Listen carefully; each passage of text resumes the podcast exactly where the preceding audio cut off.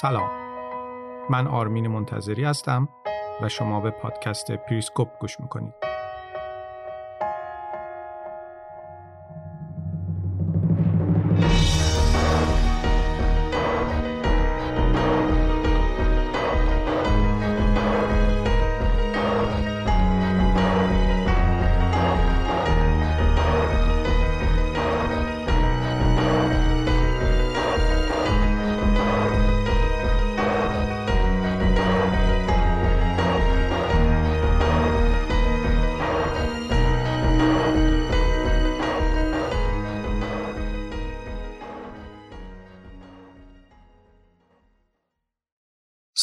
همه دوستان.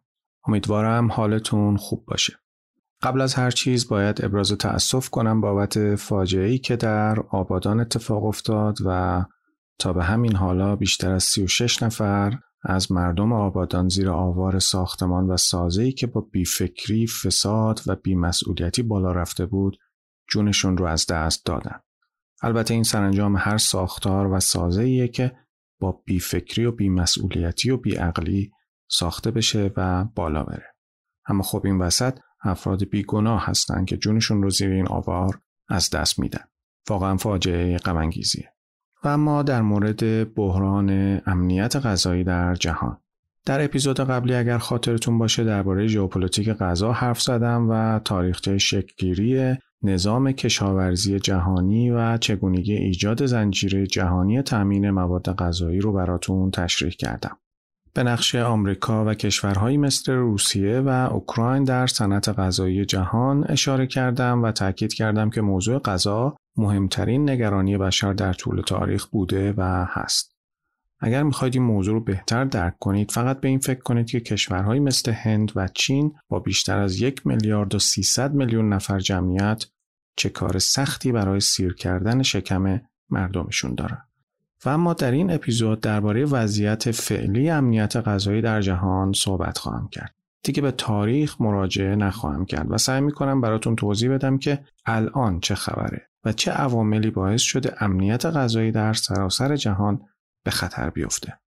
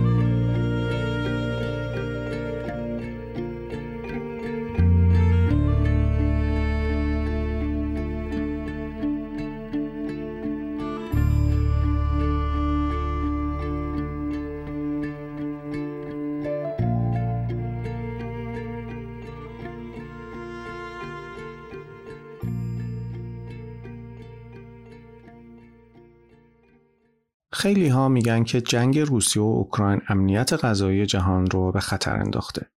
البته داستان به خطر افتادن امنیت غذایی جهان چیزی نیست که صرفا از زمان جنگ روسیه و اوکراین شروع شده باشه. این داستان از سال 2020 شروع شد.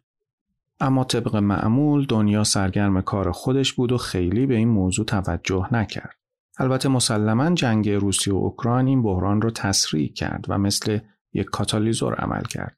ماه نوامبر سال 2020 شاخص قیمت فاو در مقایسه با ماه قبلش 3.9 دهم درصد و نسبت به مدت مشابه سال قبلش 6.5 درصد افزایش داشت.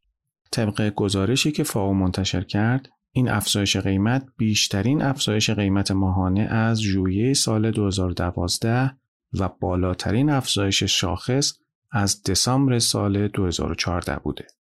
من برای نمونه کشور کانادا رو بررسی کردم. از عمد هم رفتم سراغ کشوری که به لحاظ تولید محصولات کشاورزی خیلی قدرتمنده و جزو کشورهای توسعه یافته است. اما همین کشور توسعه یافته هم با افزایش قیمت مواد غذایی دست و پنجه در می‌کنه.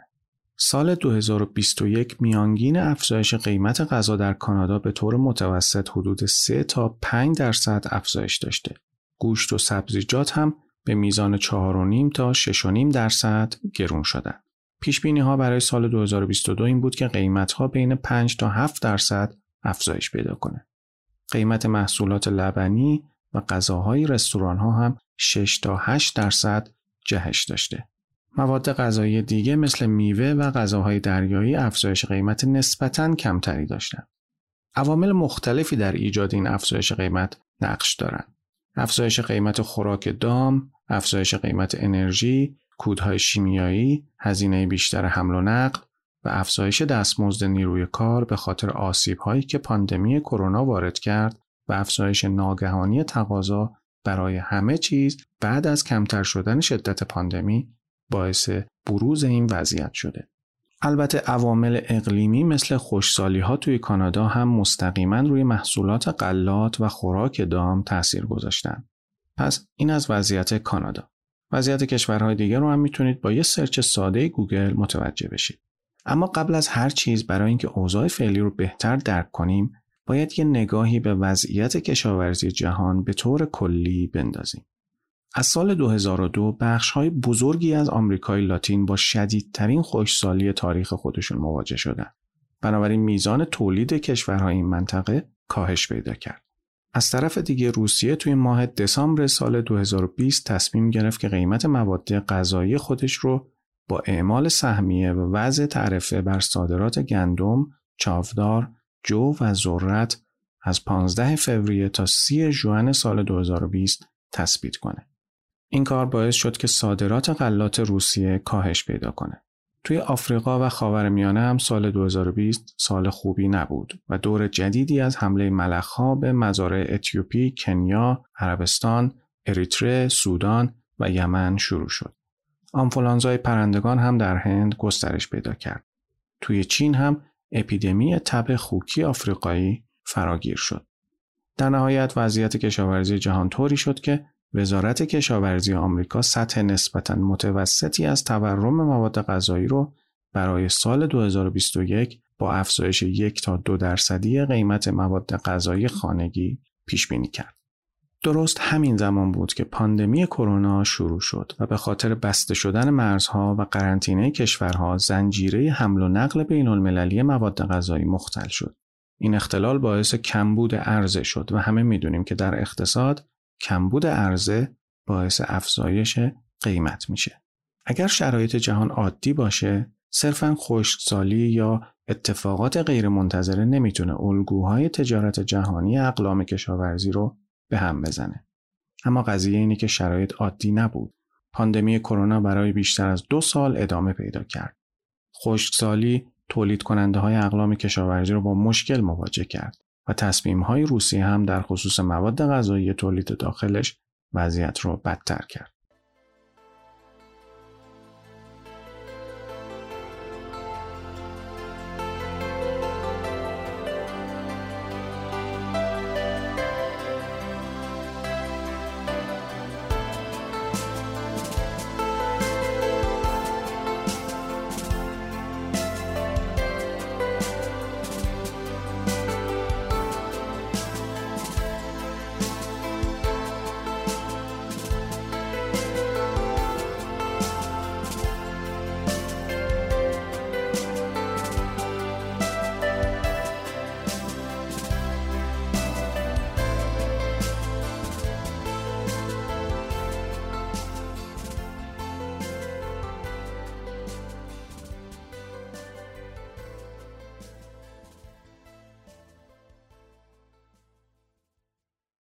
اما حالا بریم سراغ یه عامل دیگه که روی امنیت غذایی جهان تاثیر گذاشته و اون عامل هم جنگ اوکراین و روسیه است.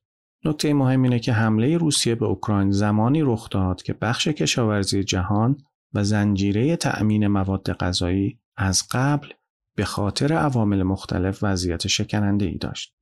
علاوه بر این خوشسالی های سال 2021 توی آمریکا و کانادا به عنوان دو کشوری که از بزرگترین تولید کننده ها و صادر کننده های گندم و سایر غلات هستند باعث شد این دو کشور محصول کمتری برداشت کنند. تولید کننده های کوچکتر هم از خوشسالی دچار آسیب شدند و تولیدشون کم شد و در نتیجه تقاضاشون برای واردات محصولات غذایی افزایش پیدا کرد.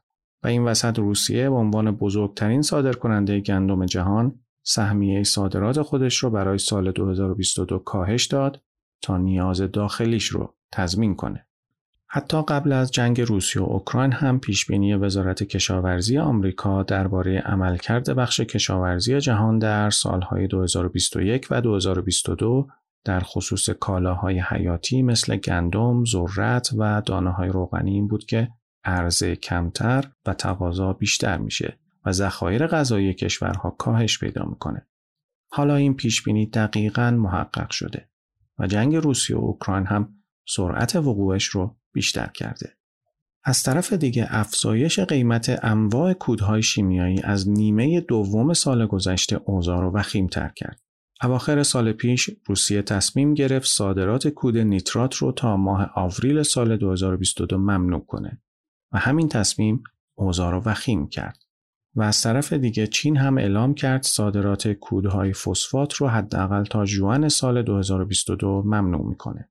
قیمت بالا در کنار کمبود کودهای شیمیایی باعث شد خیلی از کشاورزها از جمله کشاورزهای اوکراینی برای فصل آینده زمین های کمتری رو نسبت به اونچه که برنامه ریزی کرده بودن زیر کشت ببرن. و یا اینکه کمبود کودهای شیمیایی باعث شد که کشاورزا تصمیم به کشت محصولاتی بگیرن که نیاز به کود کمتری دارند. مثلا در اوکراین محصولاتی مثل ذرت که کود شیمیایی بیشتری در مقایسه با محصولات دیگه نیاز دارن کمتر کش شد. بنابراین خوراک مرغداری ها که از ذرت تعمین میشه دچار کمبود شد. این رو هم در نظر بگیرید که اوکراین یکی از بزرگترین صادرکننده های ذرت در جهانه. فارغ از این عوامل تاثیرات منفی پاندمی کووید 19 روی کشاورزی جهان رو هم نمیشه نادیده گرفت. این تاثیرات منفی به خصوص توی بخش انرژی و لوجستیک خیلی نمود داشت. مشکل از اونجا شروع شد که بعد از کاهش شیوع کرونا چرخهای اقتصاد جهانی در همه کشورها به طور همزمان دوباره شروع به حرکت کردند. این شروع همزمان باعث شد که فعالیت‌های صنعتی در سراسر جهان ناگهان زیاد بشه. و این از سرگیری همزمان فعالیت های صنعتی در سراسر جهان به انرژی نیاز داشت.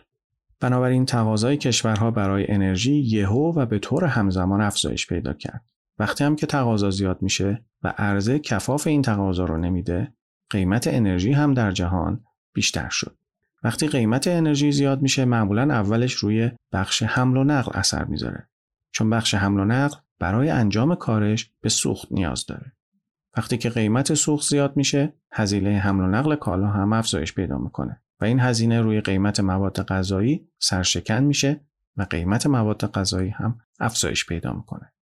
اما مهمترین تاثیر جنگ اوکراین این بود که باعث حذف دو تولید کننده عمده غلات و دانه های روغنی و سایر اقلام کشاورزی از بازارهای جهانی شد و در نتیجه سطح عظیمی از بیثباتی و در نتیجه اون افزایش قیمت ها رو به بازارهای جهانی محصولات کشاورزی تزریق کرد.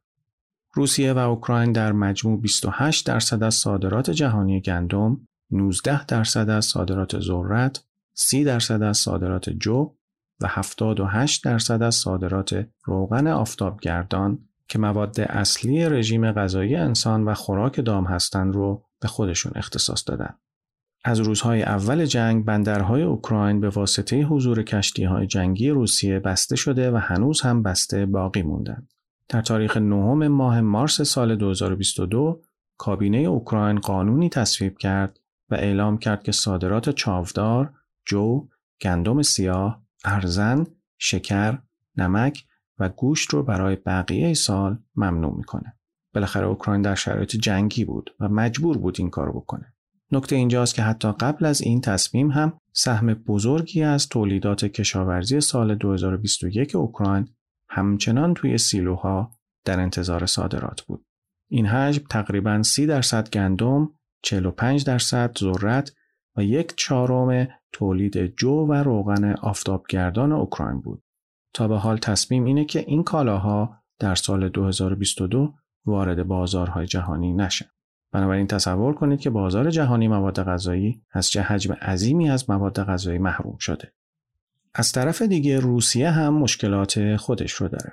اگرچه بنادر و خطوط کشتیرانی روسیه باز هستند و مشغول به کارن اما تحریم های غرب باعث شده که خریداران بالقوه شرکت های کشتیرانی و شرکت های بیمه حمل و نقل از معامله با روسیه بترسند.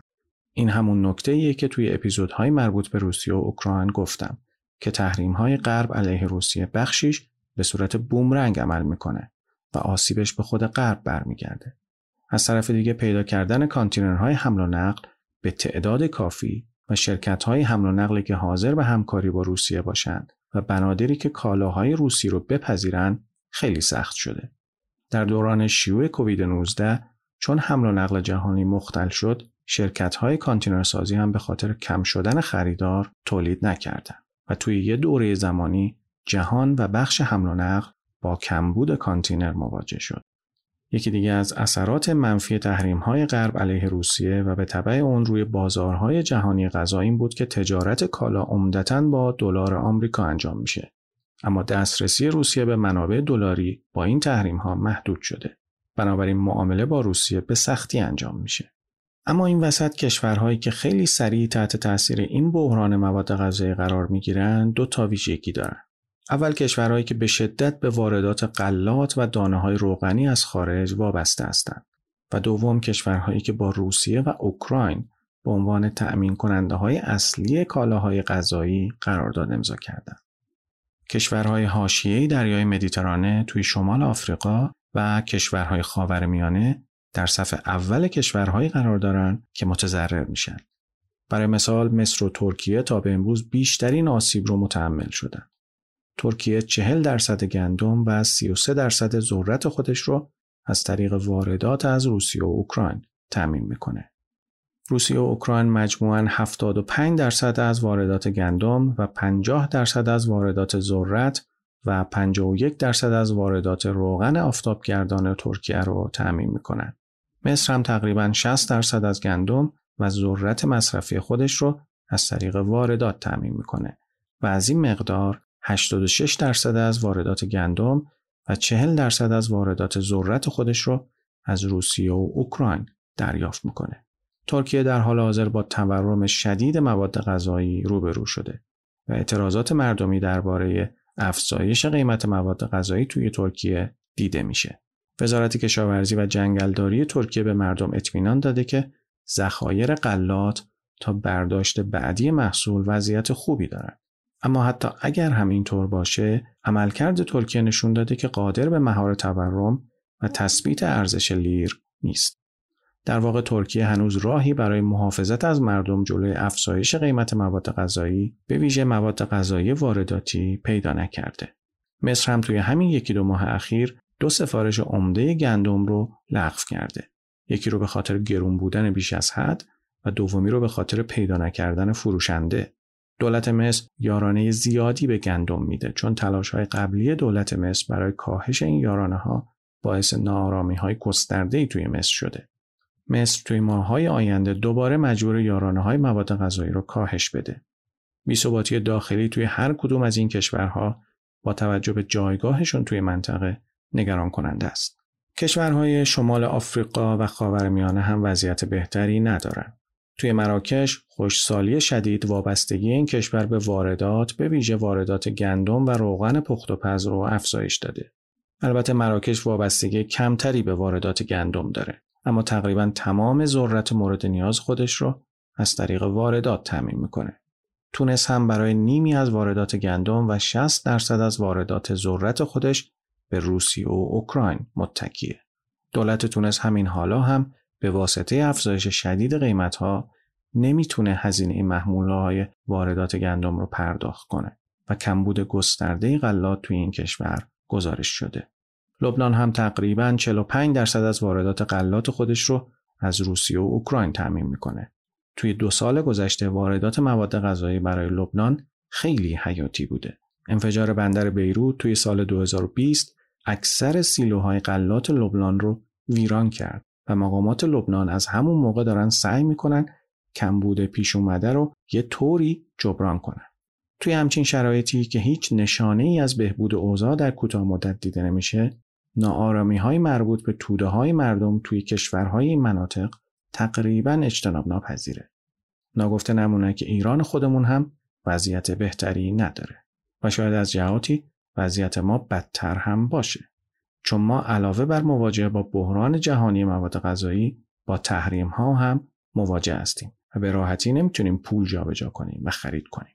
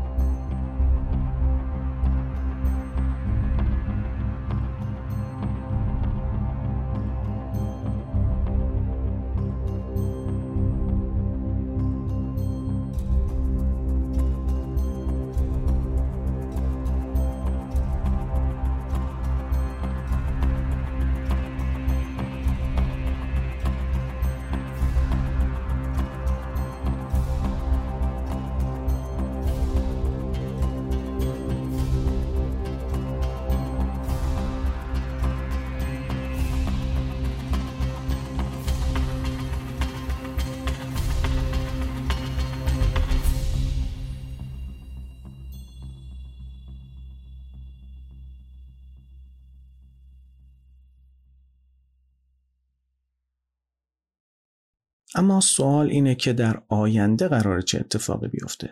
جنگ اوکراین می‌تونه به تولید غلات توی این کشور آسیب بزنه. بخشی از این آسیب به مدت زمانی بستگی داره که جنگ قرار طول بکشه. اما بخشی از این آسیب همین حالا هم وارد شده. مهمترین عامل این آسیب تخریب زمین های حاصلخیز اوکراین که حالا تبدیل به میدان نبرد شدن. نخست وزیر اوکراین اخیرا به بی بی سی گفته که روزها 185 هزار متر مربع زمین های اوکراین رو مینگذاری کردند. 15 هزار مایل جاده رو هم تخریب کردند، صدها پل رو منهدم کردند و 12 فرودگاه اوکراین رو هم نابود کردند. یادتون باشه که اوکراین در حال حاضر از بنادر خودش هم نمی‌تونه استفاده کنه. تحرکات نظامی توی اوکراین نه تنها به محصولات موجود آسیب میرسونه بلکه می‌تونه کاشت محصولات فصل آینده رو هم متوقف کنه. حتی اگر فرض کنیم که اوکراین بتونه محصول کشت کنه چطور می‌خواد این محصولات رو حمل کنه؟ با این جاده ها و پل های نابود شده و فرودگاه های بمباران شده روس ها چنین اجازه به اوکراین نمیده. علاوه بر این استفاده از سموم و کودهای شیمیایی برای مزارع گندم معمولا از اوایل ماه مارس یعنی حول و حوش اسفند ماه خودمون شروع میشه. شخم زدن زمین ها اواخر مارس و اوایل آوریل شروع میشه. برداشت جو در اوکراین از اوایل مارس تا آوریل ادامه داره. کاشت ذرت هم در فروردین و اوایل اردیبهشت انجام میشه. بنابراین همین حالا که دارید این اپیزود رو میشنوید، اوکراینی ها یه فصل کشت رو از دست دادن. و با ادامه پیدا کردن جنگ باید گفت که اوکراینی ها و به خصوص اون دسته از زمیندارهای اوکراین که زمینهاشون توی مناطق جنگی قرار گرفتن نه تنها امسال بلکه سال آینده هم نمی‌تونن کشت کنن. چون یا زمین هاشون به واسطه تحرکات نظامی تخریب شده و یا اینکه زمین ها به خاطر اینکه یک سال کود نخوردن و شخم زده نشدن اونقدری کارایی ندارن که به روشون کشت انجام بشه. اونایی که کشاورزی می‌دونن متوجه میشن من چی میگم. بنابراین با توجه به مختل شدن فرایندهای تولید محصول همه اون بازارها و کشورهایی که از محصولات کشاورزی اوکراین استفاده می‌کردن حداقل دو سال آینده بی میشن. موضوع کودهای شیمیایی هم یه نگرانی مهم دیگه است. بازار کودهای شیمیایی به ویژه کودهای نیترات همین حالا کودهای مورد نیاز برای بعضی محصولات رو قیمت گذاری کرده. البته تحریم های روسیه روی صادرات کود از این کشور تأثیر منفی نگذاشته چون اواخر سال 2021 روسیه این کودها رو صادر کرده بود. هر اتفاقی که قرار بیفته از این به بعد میافته. البته همون زمان هم هیچ تضمینی وجود نداشت که حتی اگر جنگی وجود نمی داشت روسیه صادرات کود رو از ماه مه ادامه بده. البته تحریم های جدید ضربه بزرگی به صادرات کودهای شیمیایی از طریق بلاروس وارد کرده. شاید براتون جالب باشه بدونید که بلاروس 17 درصد از نیاز جهان به کود پتاس رو تعمین می‌کنه. اگر میزان تولید روسیه رو هم در نظر بگیریم میشه گفت روسیه و بلاروس سرجم 30 درصد کود پتاس مورد نیاز جهان رو تولید می‌کنن. بنابراین میشه گفتش که همین حالا که دارید این اپیزود رو میشنوید 30 درصد از میزان کود پتاس مورد نیاز جهان توی بازارهای جهانی موجود نیست. یه عامل بحرانزای دیگر رو هم نباید از نظر دور داشت و اون هم عامل انرژیه. روسیه همچنان به صادرات گاز به اروپا ادامه میده اما کاهش عرضه گاز روسیه به خریدارانی مثل آلمان، لهستان، لیتوانی، هلند، بلژیک که مجموعاً 16 درصد از کود نیترات مورد نیاز جهان رو تولید می‌کنن باعث تضعیف بازار جهانی کودهای نیترات شده.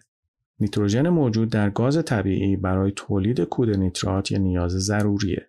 نتیجه اونچه که در مورد کود گفتم این میشه که اگر بخش کشاورزی جهان توی تأمین کود مورد نیاز خودش با مشکل مواجه بشه کاهش محصول رخ میده و این کاهش محصول به کاهش عرضه مواد غذایی به بازارهای جهانی منجر میشه و باز هم طبق اصل اساسی اقتصاد وقتی عرضه کم بشه قیمت مواد غذایی افزایش پیدا می‌کنه بنابراین توصیه‌ای که الان میشه به کشاورزها در ایران کرد اینه که توی خرید کود مورد نیازشون عجله کنن و منتظر نمونن.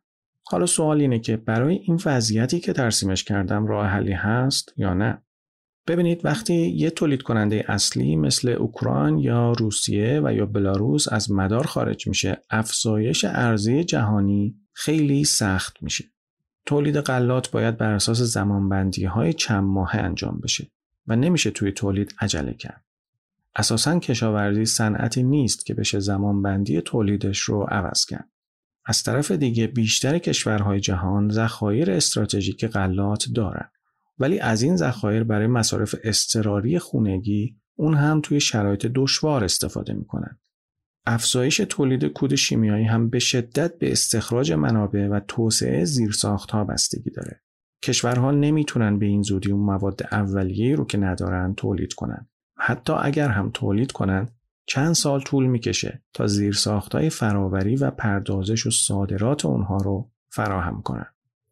البته یه سری منابع جایگزین برای قلات، دانه های روغنی و کودها وجود دارند. برای تأمین گندم، ذرت و سایر قلات کشورهای مثل آمریکا، کانادا، استرالیا، قزاقستان و آرژانتین بهترین های جایگزین هستند. استرالیا برای جبران مقداری از کمبودهای عرضه محصول گندم بیشتری تولید کرده. از اونجایی که قیمتها خیلی بالا رفته و عرضه خیلی کم شده حتی تولید کننده های کوچکتری مثل رومانی، فرانسه و هلند هم سعی می‌کنن وارد این بازار به شدت رقابتی بشن. اما اینکه بگیم این کشورها منابع جایگزین هستند و می‌تونن صادرات بیشتری داشته باشن لزوما به این معنا نیست که حتما این کار رو می‌کنن معمولا کشورها توی شرایط بحران جهانی غذا سیاست های حمایتی و بسته در خصوص تولیدات غذایی خودشون اجرا می‌کنن و اولین قدم این سیاست ها کاهش صادرات و ذخیره بیشتر غلاته. برای مثال همین حالا مجارستان صادرات غلات رو برای حمایت از نیاز داخلی خودش ممنوع کرده. کشاورزای آرژانتینی هم به خاطر ابهام موجود توی قیمتگذاری ها و اطمینان نداشتن به آینده قیمت گندم فروش گندم رو متوقف کردند. در واقع اونها هم دنبال سود بیشتری هستند و هم دنبال این هستند که اول نیاز داخل رو تأمین کنند. اما در خصوص منابع جایگزین برای تأمین کمبود عرضه کودهای شیمیایی موضوع کمی پیچیده تره. اولین نکته اینه که خیلی از کشورهایی که به خاطر بحران امنیت غذایی در معرض خطر بیثباتی هستند همون کشورهایی هستند که می‌تونن کمبود عرضه کود به بازارهای جهانی رو برطرف کنند. به عنوان مثال مصر و الجزایر 9 درصد کودهای نیترات رو به بازارهای جهان عرضه می‌کنند. علاوه بر این الجزایر یکی از تولید کننده های عمده گاز طبیعیه که عنصر کلیدی برای تولید کود نیترات محسوب میشه. مصر و مراکش بیشتر از سی درصد از نیاز جهان به کود پتاس رو تولید می‌کنن. بنابراین با توجه به وضعیت بازار و میزان عرضه کود ثبات داخلی توی این کشورها اهمیت زیادی پیدا می‌کنه. اما این کشورها در عین حال دچار بحران امنیت غذایی هم هستند. بیثباتی سیاسی توی این کشورها به واسطه کمبود غذا اگر نظام سیاسی رو دچار مشکل بکنه تولید کود این کشورها هم کاهش پیدا می‌کنه بنابراین بحران کمبود عرضه کود شیمیایی وخیمتر میشه نتیجه چی میشه وخیمتر شدن بحران امنیت غذایی در سراسر جهان. می‌بینید که این یک زنجیره به هم پیوسته رفت و برگشتیه همه چی به همه چی ربط داره. خلاصه کلام این که اگر تا پیش از این در مورد روند ادامه دار افزایش قیمت مواد غذایی تردیدی وجود داشت جنگ اوکراین این تردیدها رو برطرف کرده. اینکه این افزایش قیمت ها قراره تا کجا ادامه داشته باشه کاملا به مدت زمان این جنگ بستگی داره.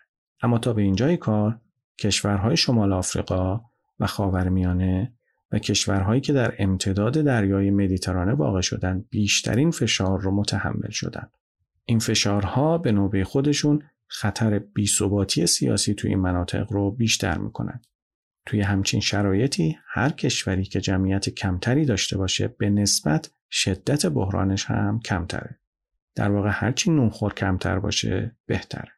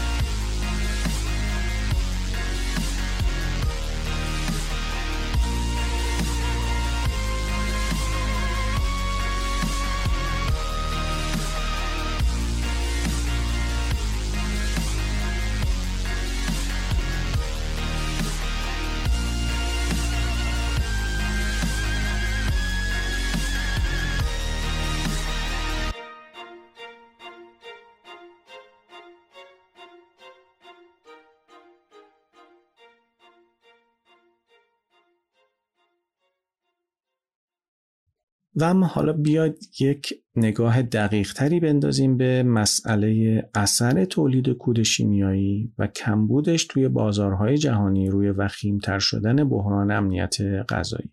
بگذارید اول از آمریکا شروع کنیم به عنوان کشوری که صنعت کشاورزی درش خیلی قدرتمنده. سال 2021 سال افزایش قیمت مواد غذایی توی آمریکا بود. صفهای طولانی جلوی فروشگاه های مواد غذایی کمبود گوشت و مرغ و محصولات لبنیاتی و گرونتر شدنشون کاملا مشهود بود. این مسئله دو تا دلیل اولیه داشت. یکی گرون شدن انرژی و اختلال توی شبکه حمل و نقل به خاطر پاندمی کرونا. اما یه دلیل سومی هم وجود داشت که خیلی کم بهش توجه شد و اون بالا رفتن قیمت کوده های شیمیایی بود. کود شیمیایی توی صنعت کشاورزی عامل حیاتیه وقتی کود گرون بشه هزینه تولید هم بیشتر میشه و بنابراین قیمت محصول هم بالاتر میره. بنابراین از همون اواخر سال 2021 معلوم بود که سال 2022 سالی که قیمت مواد غذایی توی آمریکا گرون میشه. اما چرا قیمت بالای کود شیمیایی مهمه؟ اول اینکه کود شیمیایی استفاده خیلی زیادی داره. نصف محصولات غذایی در سراسر جهان با کودهای شیمیایی کشت میشن نکته مهم دیگه زمان استفاده از کودهای شیمیاییه. اگر در زمان مناسب از کودها استفاده نشه نتیجه ای رو که باید به دست نمیده. محصولات زراعی معمولا توی مراحل اولیه فصل کاشت و دوره رشد اولیه خودشون به کود شیمیایی نیاز ضروری دارن. اما اگر تأخیر بشه و یا اینکه اصلا توی این دوره زمانی از کود شیمیایی استفاده نشه قطعا میزان محصول کمتر خواهد شد. و میزان محصول که کم بشه عرضه هم کم میشه و در نتیجه قیمت غذا بالا میره. برای خیلی از انواع قلات و دانه های روغنی زمان کشت از زمان کاشت تا برداشت چهار تا شش ماه طول می‌کشه و بعد از اون خاک به زمان نیاز داره که خودش رو بازسازی کنه تا برای دور بعدی کشت آماده بشه. بنابراین اگر در این دوره توی استفاده از کود شیمیایی تأخیر صورت بگیره ماها طول می‌کشه تا فرصت دیگه‌ای برای دوباره پر کردن سبد محصولات غذایی ایجاد بشه. کسانی که کشاورزی کردن خوبی موضوع رو می‌فهمن. در نتیجه اگر توی عرضه کود شیمیایی به بازار اختلال ایجاد بشه و تعادل بازار کود به هم بخوره نتیجهش میشه یه اختلال دو تا سه ساله توی عرضه مواد غذایی به بازارهای داخلی و جهانی. البته اینکه قیمت کود چقدر روی قیمت مواد غذایی تاثیر می‌ذاره به چند تا متغیر بستگی داره. اول اینکه مقدار کود مورد نیاز برای هر محصول متفاوته. یه سری غلات مثل ذرت نسبت به گندم یا سویا کود بیشتری نیاز دارن بنابراین هزینه خرید کودشون بیشتره. مورد دوم نوع کود مورد استفاده است. کودها رو میشه بر اساس نیاز گیاه به عناصر مغذی به سه دسته کلی تقسیم کرد. نیترات، فسفات و پتاس. نیترات تقریبا 55 درصد مصرف جهانی داره. اما فسفات و پتاس به ترتیب 25 درصد و 20 درصد. بنابراین کود نیترات از دو نوع کود دیگه استفاده بیشتری در جهان داره. قیمتش هم به خاطر ارتباط مستقیم تولیدش با قیمت گاز طبیعی بی تره و از طرفی کشاورزها مجبورن خریداریش کنن. نیترات باید در شروع هر فصل زراعی استفاده بشه چون نیترات کودی نیست که توی خاک بمونه و هر سال باید تجدید بشه. اما قیمت فسفات و پتاس مستقل از گاز طبیعیه. کشاورزا برای استفاده از این دوتا کود دستشون هم بازتره چون این کودها بیشتر از نیترات توی خاک باقی میمونن. بازار کود توی سال 2021 وضعیت خوبی نداشت. سال 2019 یعنی قبل از پاندمی کرونا فاو پیش بینی کرده بود که عرضه کودهای شیمیایی از میزان تقاضا بیشتر خواهد بود. اما پاندمی کرونا همه چی رو به هم زد. سال 2020 که اولین سال پاندمی بود تولید کودهای شیمیایی توی جهان کم شد. کارخونه های تولید کود به خاطر قرنطینه ویروس تعطیل شدند. اواخر سال 2021 پاندمی کمی ضعیفتر شد و مشکلات زنجیره تأمین هم کم شد و تقاضا افزایش پیدا کرد. این افزایش تقاضا باعث افزایش تقاضا برای کود هم شد اما کود به اندازه کافی توی بازارهای جهانی موجود نبود.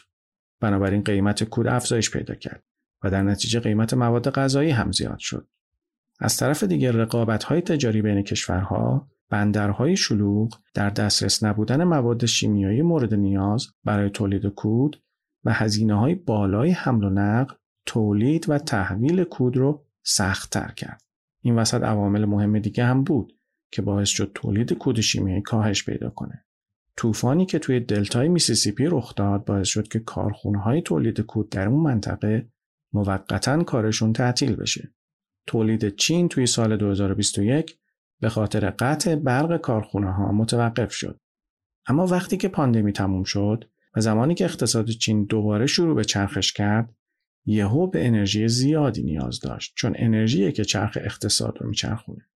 این افزایش تقاضا برای انرژی اون هم از طرف کشور بزرگی مثل چین باعث شد که قیمت جهانی گاز طبیعی افزایش پیدا کنه.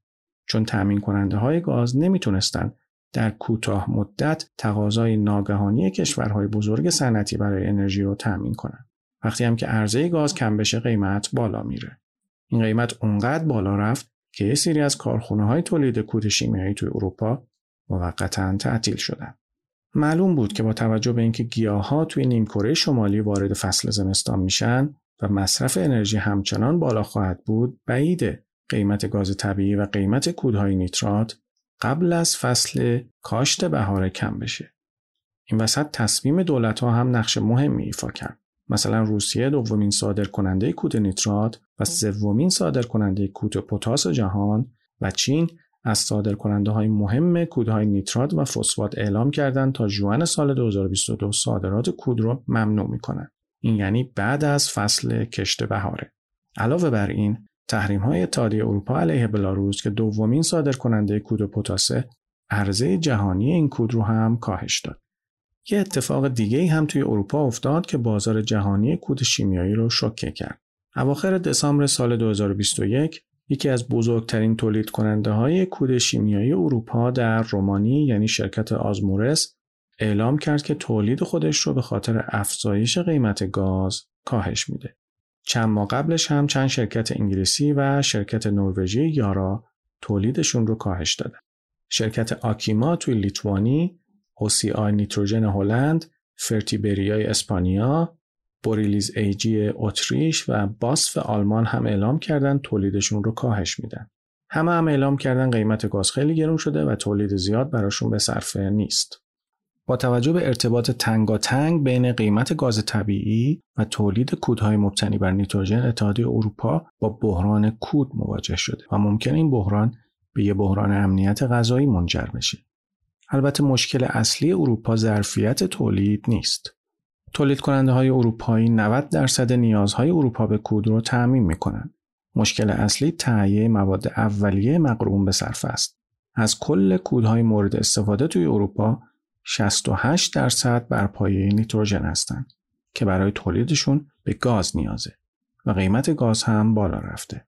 البته اثرات قیمت کودها روی محصولات تا پایان بهار 2022 اونقدر محسوس نخواهد بود و بحران تازه از بهار امسال شروع میشه.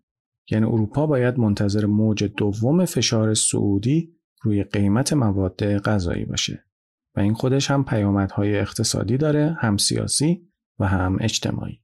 وقتی قیمت ها سریعتر از دستمزد افزایش دارن قدرت خرید مصرف کننده کاهش پیدا می‌کنه اما زمانی که این افزایش قیمت ها مربوط به کالاهایی مثل غذا باشند که برای زندگی انسان ضروری هستند آسیب مضاعف میشه. این آسیب می‌تونه باعث اعتراضات مردمی بشه. بنابراین دولت های اروپایی مجبورن راههایی برای مقروم به صرف نگه داشتن قیمت غذا پیدا کنند تنها راه رفع مشکل کود شیمیایی پایین اومدن قیمت گاز طبیعیه.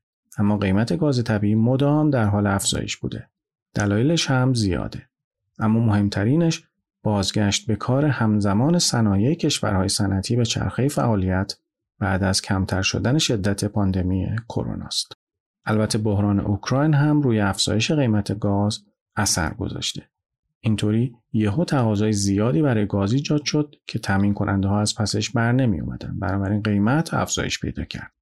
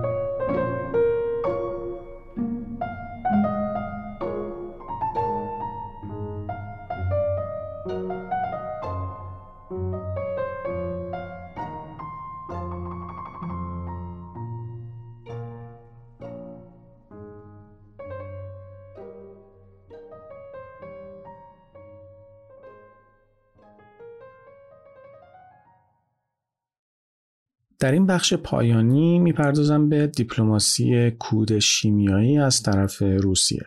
جنگ اوکراین این وسط به عنوان عامل تشدید کننده بحران جهانی کود شیمیایی عمل کرده. بعد از حمله روسیه به اوکراین وقتی که آلمان اعلام کرد که خط لوله گاز روسیه به آلمان که به نورد استریم دو مشهوره حداقل تا نیمه دوم سال 2022 تعلیق میشه قیمت گاز طبیعی که از قبل توی اروپا بالا بود بالاتر هم رفت قیمت گاز توی اروپا برای اولین بار به بالای 1700 دلار برای هر هزار متر مکعب رسید. اینطوری شد که کسب و کارها و خانوارها که از قبل تحت فشار تورم بالا بودند و وارد ماهای زمستان شده بودند فشار مضاعفی رو متحمل شدند. علاوه بر این افزایش قیمت گاز تولید کودهای نیترات رو توی اروپا کاهش داد. این خبر بدی برای اروپا بود. اما برای روسیه خبر خوشحال کننده ای بود. چون روسیه با داشتن ذخایر زیاد گاز و ظرفیت زیاد تولید کود کاملا از آسیب در امان بوده و هست. روسیه معروف به این که دیپلماسی انرژی خیلی تهاجمی داره و حالا به نظر می‌رسه که دیپلماسی کود شیمیایی رو هم فعال کرده. روسیه 13 درصد از عرضه جهانی کود شیمیایی رو انجام میده روسیه اونقدری مواد اولیه داره که بتونه هر سه نوع کود شیمیایی نیترات، فسفات و پتاس رو تولید کنه. کود نیترات حدود 40 درصد از کل تولید کود روسیه رو تشکیل میده. بعد پتاس قرار داره با 35 درصد و بعد هم فسفات با 15 درصد. تولید کود شیمیایی توی روسیه توی 20 سال گذشته همیشه رشد داشته. حتی توی دوره پاندمی کرونا هم روسیه رشد تولید داشته. سال 2020 تولید کودهای شیمیایی توی روسیه از میانگین تولید جهانی 3 درصد بیشتر بوده و به 54 میلیون و 800 هزار تن رسیده. حتی با قیمت فعلی انرژی هزینه های تولید کود برای روسیه پایینه. زمانی روسیه تاثیرگذار میشه که بدونیم روسیه بیشتر از دو سوم تولید خودش رو به بیشتر از 90 کشور جهان صادر می‌کنه. اگرچه صنعت تولید کود شیمیایی روسیه صادرات محوره اما روسیه اخیرا با تعیین سهمیه های صادراتی روی صادراتش محدودیت اعمال کرده و این همون دیپلماسی کود شیمیایی روسیه است.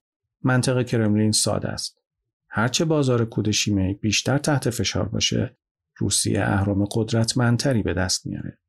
به عنوان مثال زمانی که تولید کودهای نیترات و فسفات کاهش پیدا می‌کنه روسیه می‌تونه روی بازار کود پتاس متمرکز بشه و اونجا قراردادهای پرسودی امضا کنه. روسیه بیشتر از 10 میلیون تن کود پتاس رو توی ده ماهه اول سال 2021 صادر کرده که به نسبت مدت مشابه خودش توی سال گذشته 28 درصد افزایش داشته. علاوه بر این روسیه انتظار داره بتونه از عدم اطمینان توی بازار به عنوان فرصتی برای افزایش سهم خودش توی بازار جهانی استفاده کنه. بازار اروپا برای مسکو فرصت ویژه‌ای محسوب میشه. اما فرصتهایی هم توی آسیا، آفریقا و آمریکای لاتین برای روسیه وجود داره. اما اگر روسیه بتونه بازار اروپا رو فتح کنه، می‌تونه توی این شرایط اهرم فشاری روی کشورهای اروپایی داشته باشه. کاملا مشخصه که روسیه کود شیمیایی رو نه برای افزایش قیمتها یا تأمین نیاز کشاورزای خودش بلکه برای تحت فشار قرار دادن کشورهای اروپایی ذخیره کرده و به بازار عرضه نمی‌کنه. البته تصور این که روسیه بتونه با این اهرم مشکلات خودش با اروپا رو حل کنه خیلی دشواره. بعید تحریم های غرب علیه روسیه به این راحتی لغو بشن. شروع به کار نورد استریم دو هم در کوتاه مدت خیلی بعیده. به طور کلی دیپلماسی کود روسیه مشکلات روسیه رو حل نخواهد کرد. اما به هر حال روسیه همه تلاش خودش رو خواهد کرد.